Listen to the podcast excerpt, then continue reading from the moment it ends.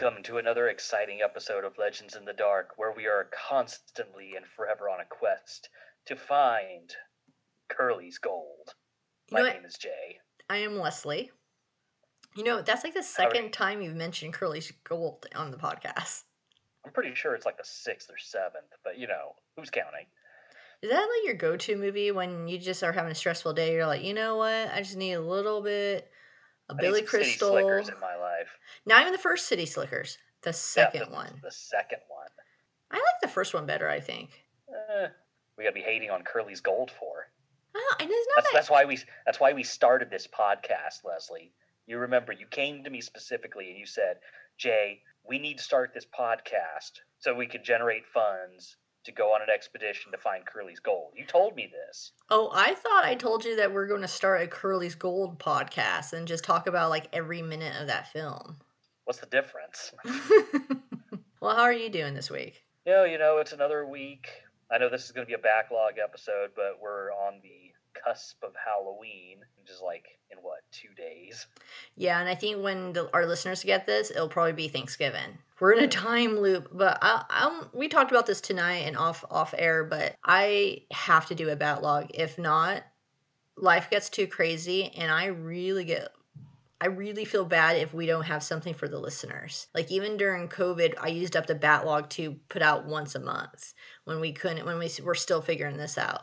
So I know I hope people aren't annoyed with it. I just I think I really want to try to go as long as possible before we take a break. So yes, it is kind of weird to be talking about you know, not really Talking talking about, about Halloween. How, talk about Halloween in August and Christmas in October and you know Valentine's Day in December.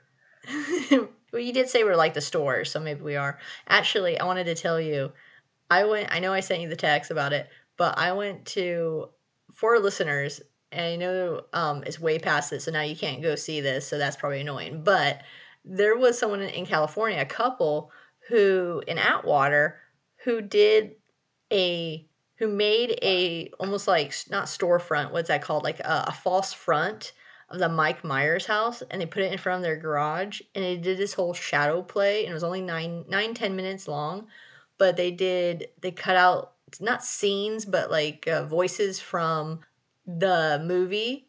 So for example like the first like 10 minutes of the movie halloween and they condensed it and you saw it like in shadows like someone putting like a little kid putting a mask on and him having a knife and then it just lined up with the dialogue from the movie. It was super cute. I i had a great time going with chris. We went up to, to go like an impromptu date night. We went up there got some food stood in the line not in the car and got up there ate our food and watched this like 10 minute little thing. And you listen to the radio like a radio station was playing it.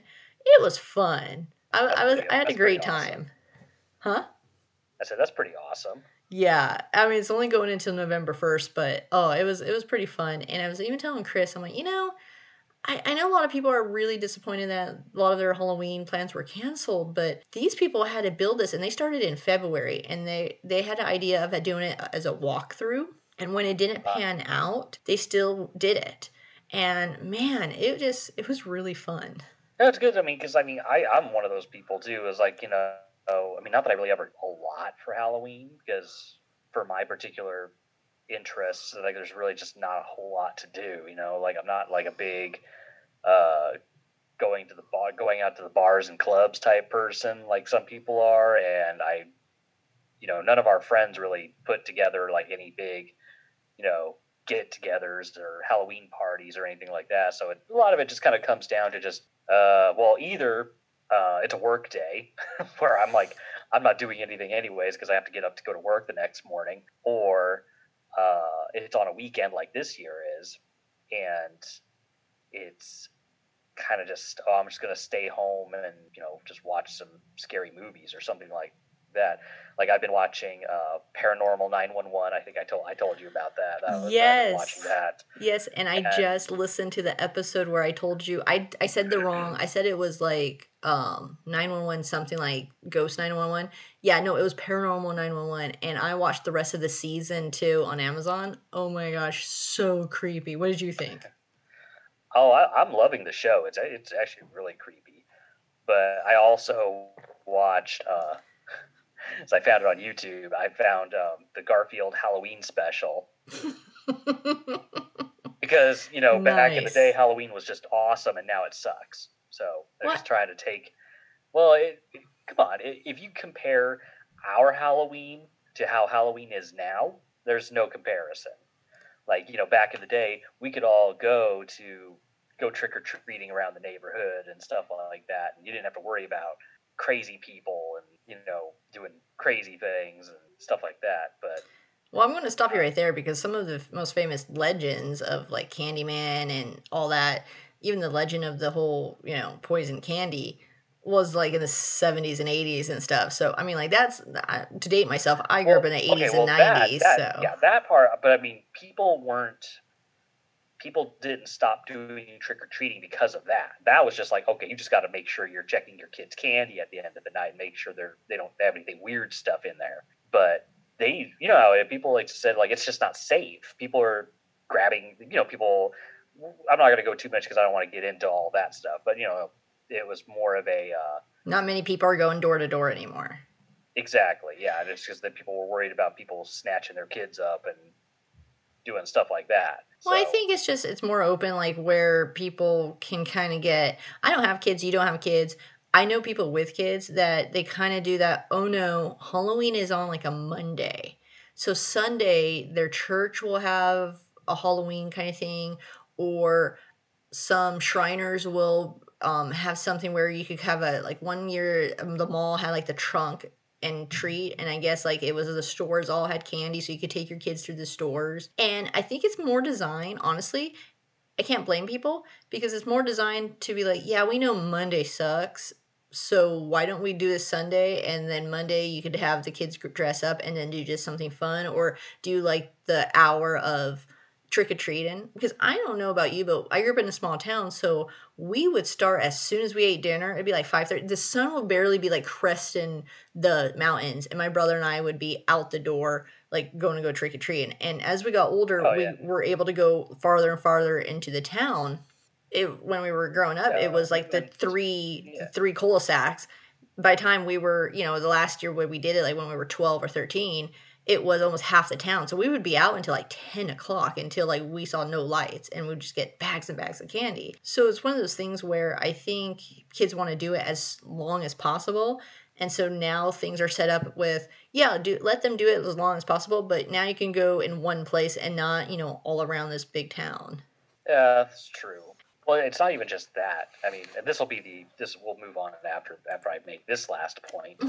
but um, there's just not as much of a Halloween out there as there used to be. You know what I mean? Like used to be October rolled around, there was Halloween specials. They, I think you know, I think that streaming has kind of like done it had an impact on that because you remember back in the day where the only time you really got to see a scary movie was when they played it on TV home at that time and be able to watch it or a special or something like that because they didn't have DVR or you know Hulu or Netflix or anything like that. And I think I think that's just a lot of it. I think that there's just not as much of a it, it, doesn't feel as special in a way.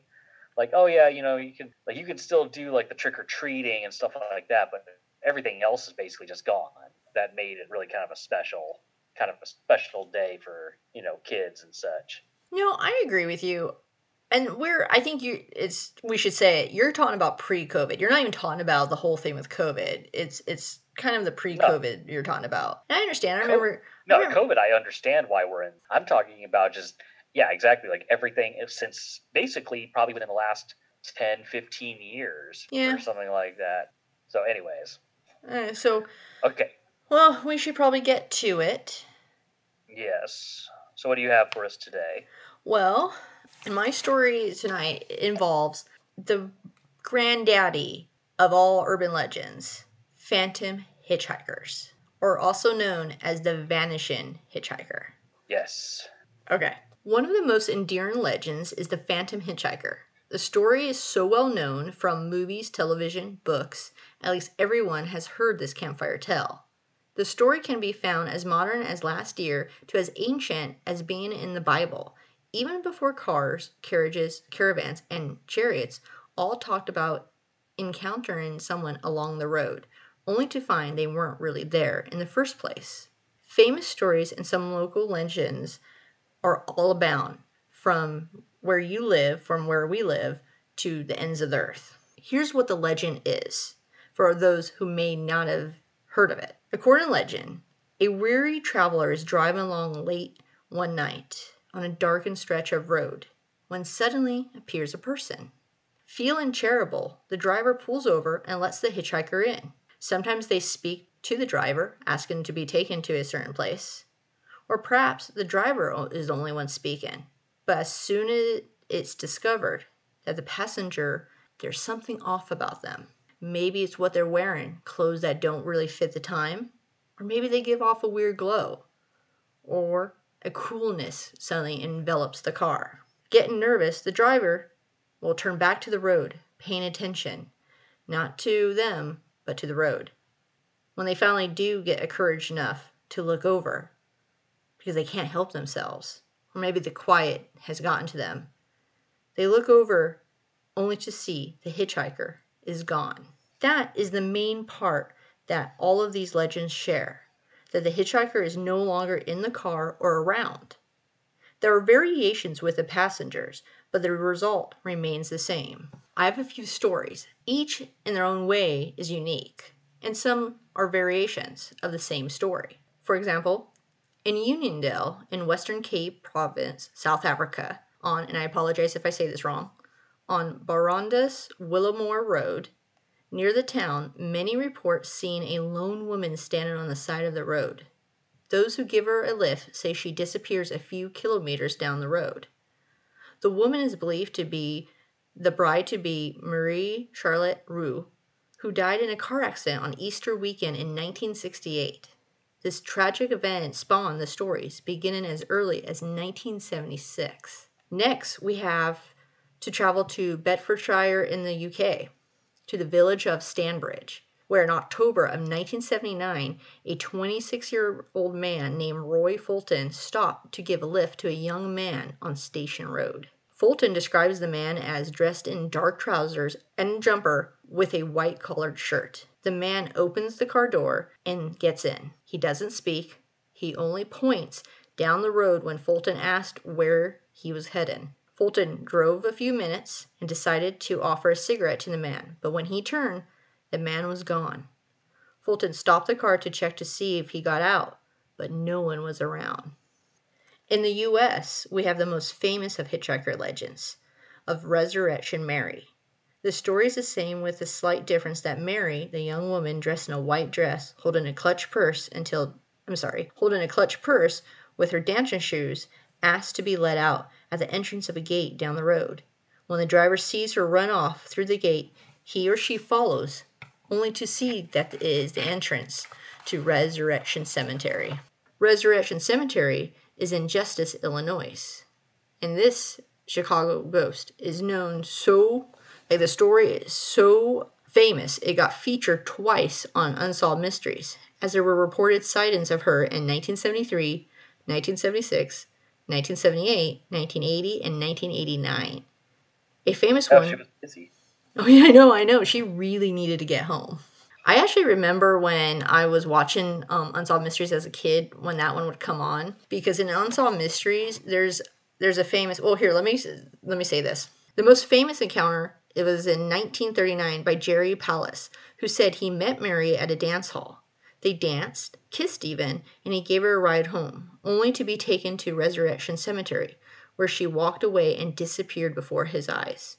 The next day, he went to Damien Avenue, where many said she lived. Not many, I'm sorry, where Mary said she lived. Can't even read my own handwriting. Only to be told by the woman who lived there that there was no one named Mary. But when he sees a picture, he's told that that's his, her daughter and that she's been dead for five years. I remember that episode when I was younger because there's another um, couple who tell the story and it freaked me out. I remember when I was younger. I remember so clearly watching this and being like on the couch with my mom, like covered my face because the couple they tell the story about how they're driving down Archer Road, which is the cemetery ne- next to the cemetery, and there's another couple in the back seat and they're just having a nice time. And the wife says i looked out the window. She was in the passenger and she sees a woman walking and in in the show you see the woman from the back and she's wearing this like glowing white dress and she's blonde. And they said now all they said is she said i knew it was resurrection mary. In the show they all turn around when the car passes and the ghost quote unquote doesn't have a face. It's just a black void. And that image scared me so much. I remember like like going under my covers and i think that was to me the longest time. That was the scariest unsolved mysteries. Like i remember when my friend john said yeah i bought the unsolved mysteries the ghost edition where it only showed uh, only the episodes with ghosts and even though there was some scary ones that one even to this day is not too scary still kind of scares me That's the whole point, though, right? Right. Oh, speaking of unsolved mysteries, slight tangent, and then I'll get off. But have you seen part two of the new unsolved mysteries? I have not. So it's really good. I haven't seen it, but my, my mother in law told me that she had to um, watch because I heard her watching something funny or not funny, but it was I forgot what show it was. I think it's called like The Windsors, but it's some show comedy and it's a, a spoof on the royal family. And I didn't really think that was her cup of tea. And I told her, I was like, oh, why are you watching this? Because it was like 10 o'clock at night. And she's like, you, I had watched Unsolved Mysteries part two with her. And I watched like the first two episodes. And I was like, okay, well, I want to go and get ready for bed because I got to work tomorrow. And I guess she just let it play. And I guess the third episode was about Ghost. And I think she got a little nervous because she no. said she was watching it. And then she's like, I just need to watch something else that's lighthearted. I, I hope it's not like how the first part of, it, of the first series was, where it's like there was only one ghost episode, and then everything else was like just oh, it's a murder mystery. Actually, I think it is. Um, I there's a fugitive one which was really really good, and a woman found. It's still like they focused more on those types of stories in this series. That but the old series they had like the monsters, the UFOs, and things like that. Well, they've had that. They had the UFO, but I digress. I, I still have a couple more stories, but I just remember Unsolved Mysteries. That episode in particular really was scary for for me as as a small Leslie. Mm. Okay, so also in America, and again, I'm I'm sorry if I uh, pronounce this wrong. In Rehoboth, Massachusetts, there's a warning to not pick up hitchhikers, especially on Route 44. Do not pick up a tall six foot man with a full beard and red hair, usually dressed in plaid and dark trousers. This hitchhiker is rumored to bring bad luck or just be really creepy, it sounds like. One woman was reported that when she stopped, he disappeared before entering the car.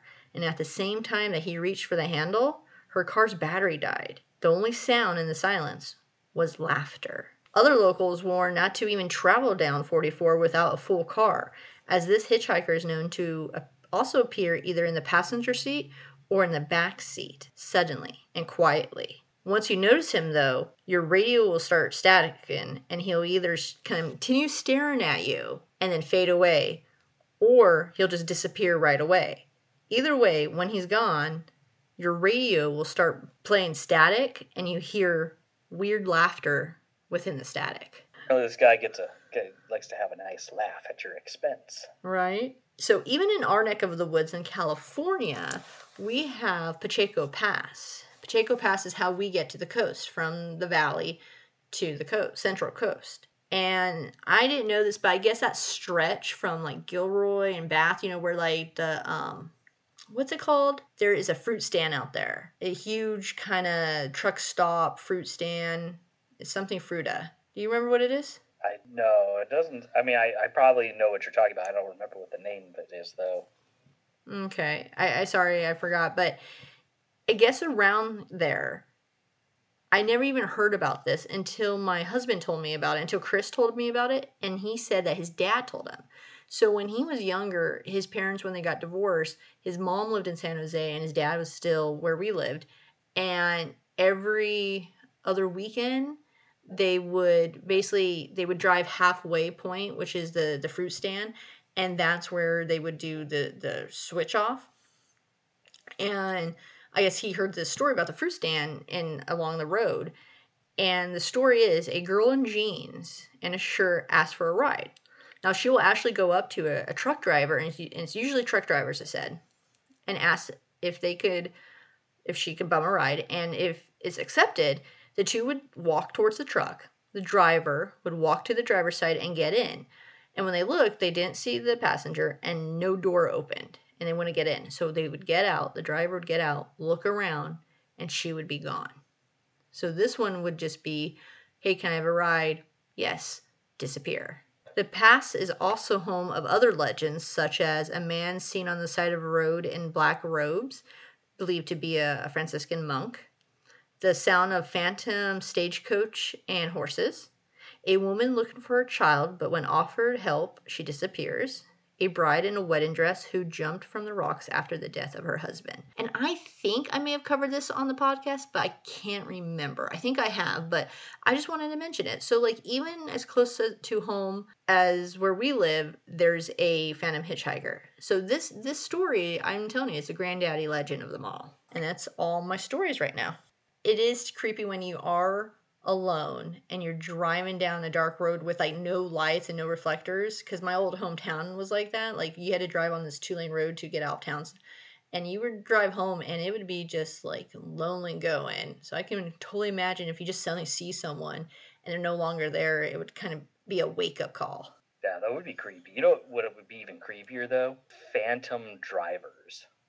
Ghost cars which not Pick kidding Oh, that, you know what? I think there's stories about that. I have to look into that. I think there's stories. But that would be interesting. But I won't say it on air because I didn't ask her if I could say it.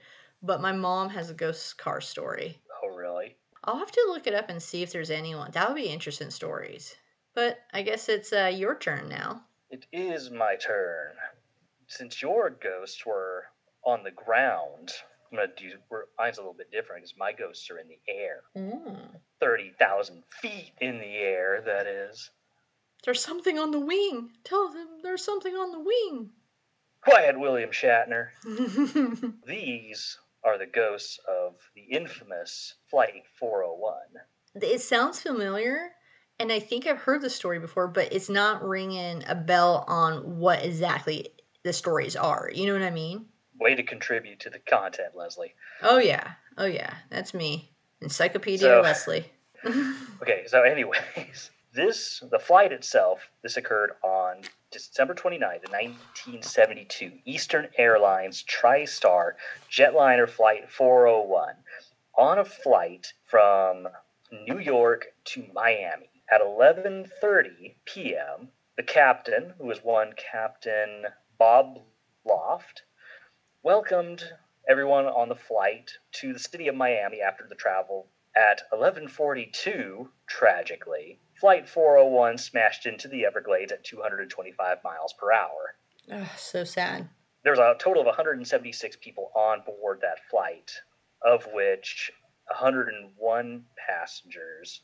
Let me make sure I calculated this out right. Well, anyways, the fatalities included 101 people, including the pilot, Bob Loft, and the flight engineer, Don Repo, with 75 survivors. Loft died in the cockpit not long after the, the initial impact. Repo himself survived the crash but died days later in the hospital. Over the next year and a half, numerous Eastern Airlines employees reported seeing ghosts of both Repo and Loft on other flights.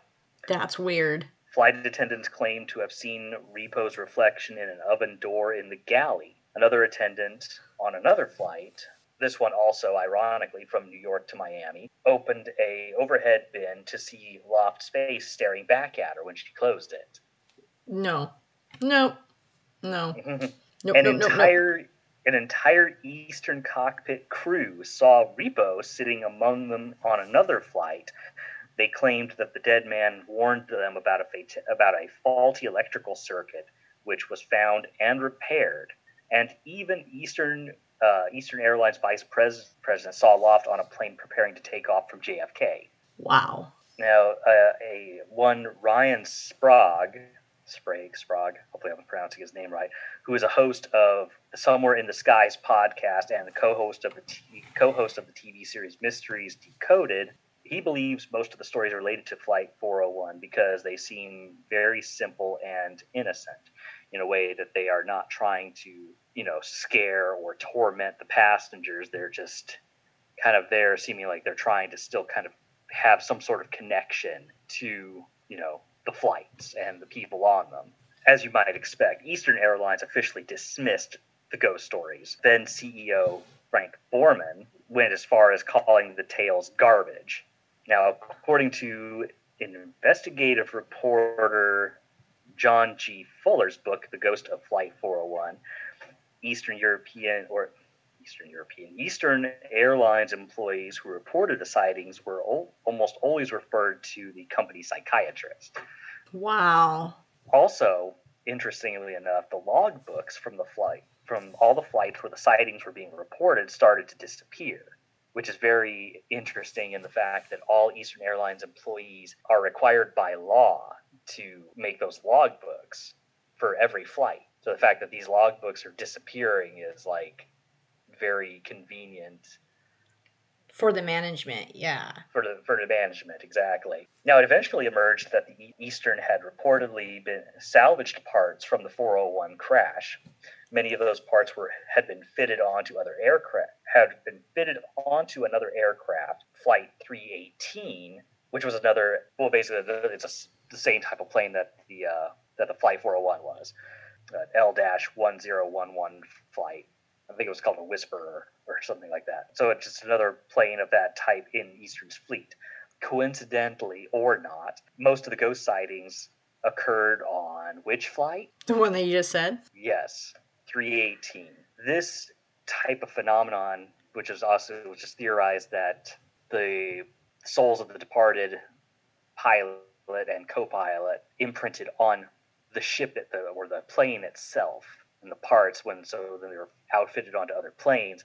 This this the phenomenon, a soul retaining a relationship with an inanimate object, is known as psychometry. Hmm. So it's basically thought that you know these pieces of this plane that the spirits imprinted on are now in other flights, which means the spirits are wandering around on other flights. Still creepy that how many people have seen. I mean, I, you know, imprint or not, it is still creepy that how many people have seen people, and not just about flights, but how they've seen someone who's passed doing the same job, but maybe on a different flight. Or um, there's famous stories about like the war where people see soldiers who are back at the base. I just watched something. I can't remember if it was Unsolved Mysteries or if it was. No, I think it was that Paranormal 911. I won't tell the story since you're watching the series, but there's one about a military base which was really good. I, I saw it was the the kid, the major, Yes. So, like, I mean, Major Andrews or whatever his name Yeah, was. Major. Like he was like he died back in like the seventies or something like that. Well, no, it was supposed to take place in the 70s and he died in Vietnam. Like, he was overseas when he died. oh, so, yeah. but that's it, right. Right. it was really interesting. So maybe even if it's not the parts, maybe it is just they are so attached to what they did in life, with what they did and what they were accomplishing that they want to stick with it. Oh man. Okay, so keep going. Well, that's pretty much everything. Oh, okay. Uh, I'm done. but so that was the ghosts of Flight 401. Man, that's so creepy to think about. Well, I hope uh, I know. I think this will come out on Thanksgiving or around Thanksgiving for everyone in the U.S. But for everyone else, if you're listening to this while you're traveling, stay safe out there. But I guess uh, I guess we better take this home. Should we do our leg- legendary listener shout out? Yes, let's do the legendary listeners. Okay, so I I um tonight I'm actually recording in my studio uh, or my office, and I because I had to move my office again um, to upstairs, so hopefully the sound quality is a little bit better. And I'm hoping to put up. We had this big um, map, uh, one of the world and one of the U.S., where we were marking all of our sh- shout outs. I'm starting to forget who we shout out to. So tonight I am going to shout out to our legendary listeners in Malaysia because I got some downloads from them. But I feel like I've already shouted them out. So if I did, cool, you guys get our first double shout out. If not, that, that we know of. that we know of, I, I, I'm going to have to really set up my studio and put up the map so that way I can mark it up. But hey, if you are in a country that, uh, again, my statistics doesn't tell us like cities in a lot of other countries, and you want us to give a shout out for your city, even in the US, let us know. And I would love to give a shout out to some legendary listeners who just want to say hi. Hello. Hello. Okay, well, take us home, You Jay. can, all, you can all help us find Curly's gold. Uh, that's our gold. Well, I didn't say they could have it. They can help us find it, though. They get, they get recognition. All right, take us home, Jay. This has been another exciting and successful episode of Legends in the Dark. My name is Jay, And I'm Leslie. Purveyors of the paranormal and your curators of the creepy. Stay safe and good Good night.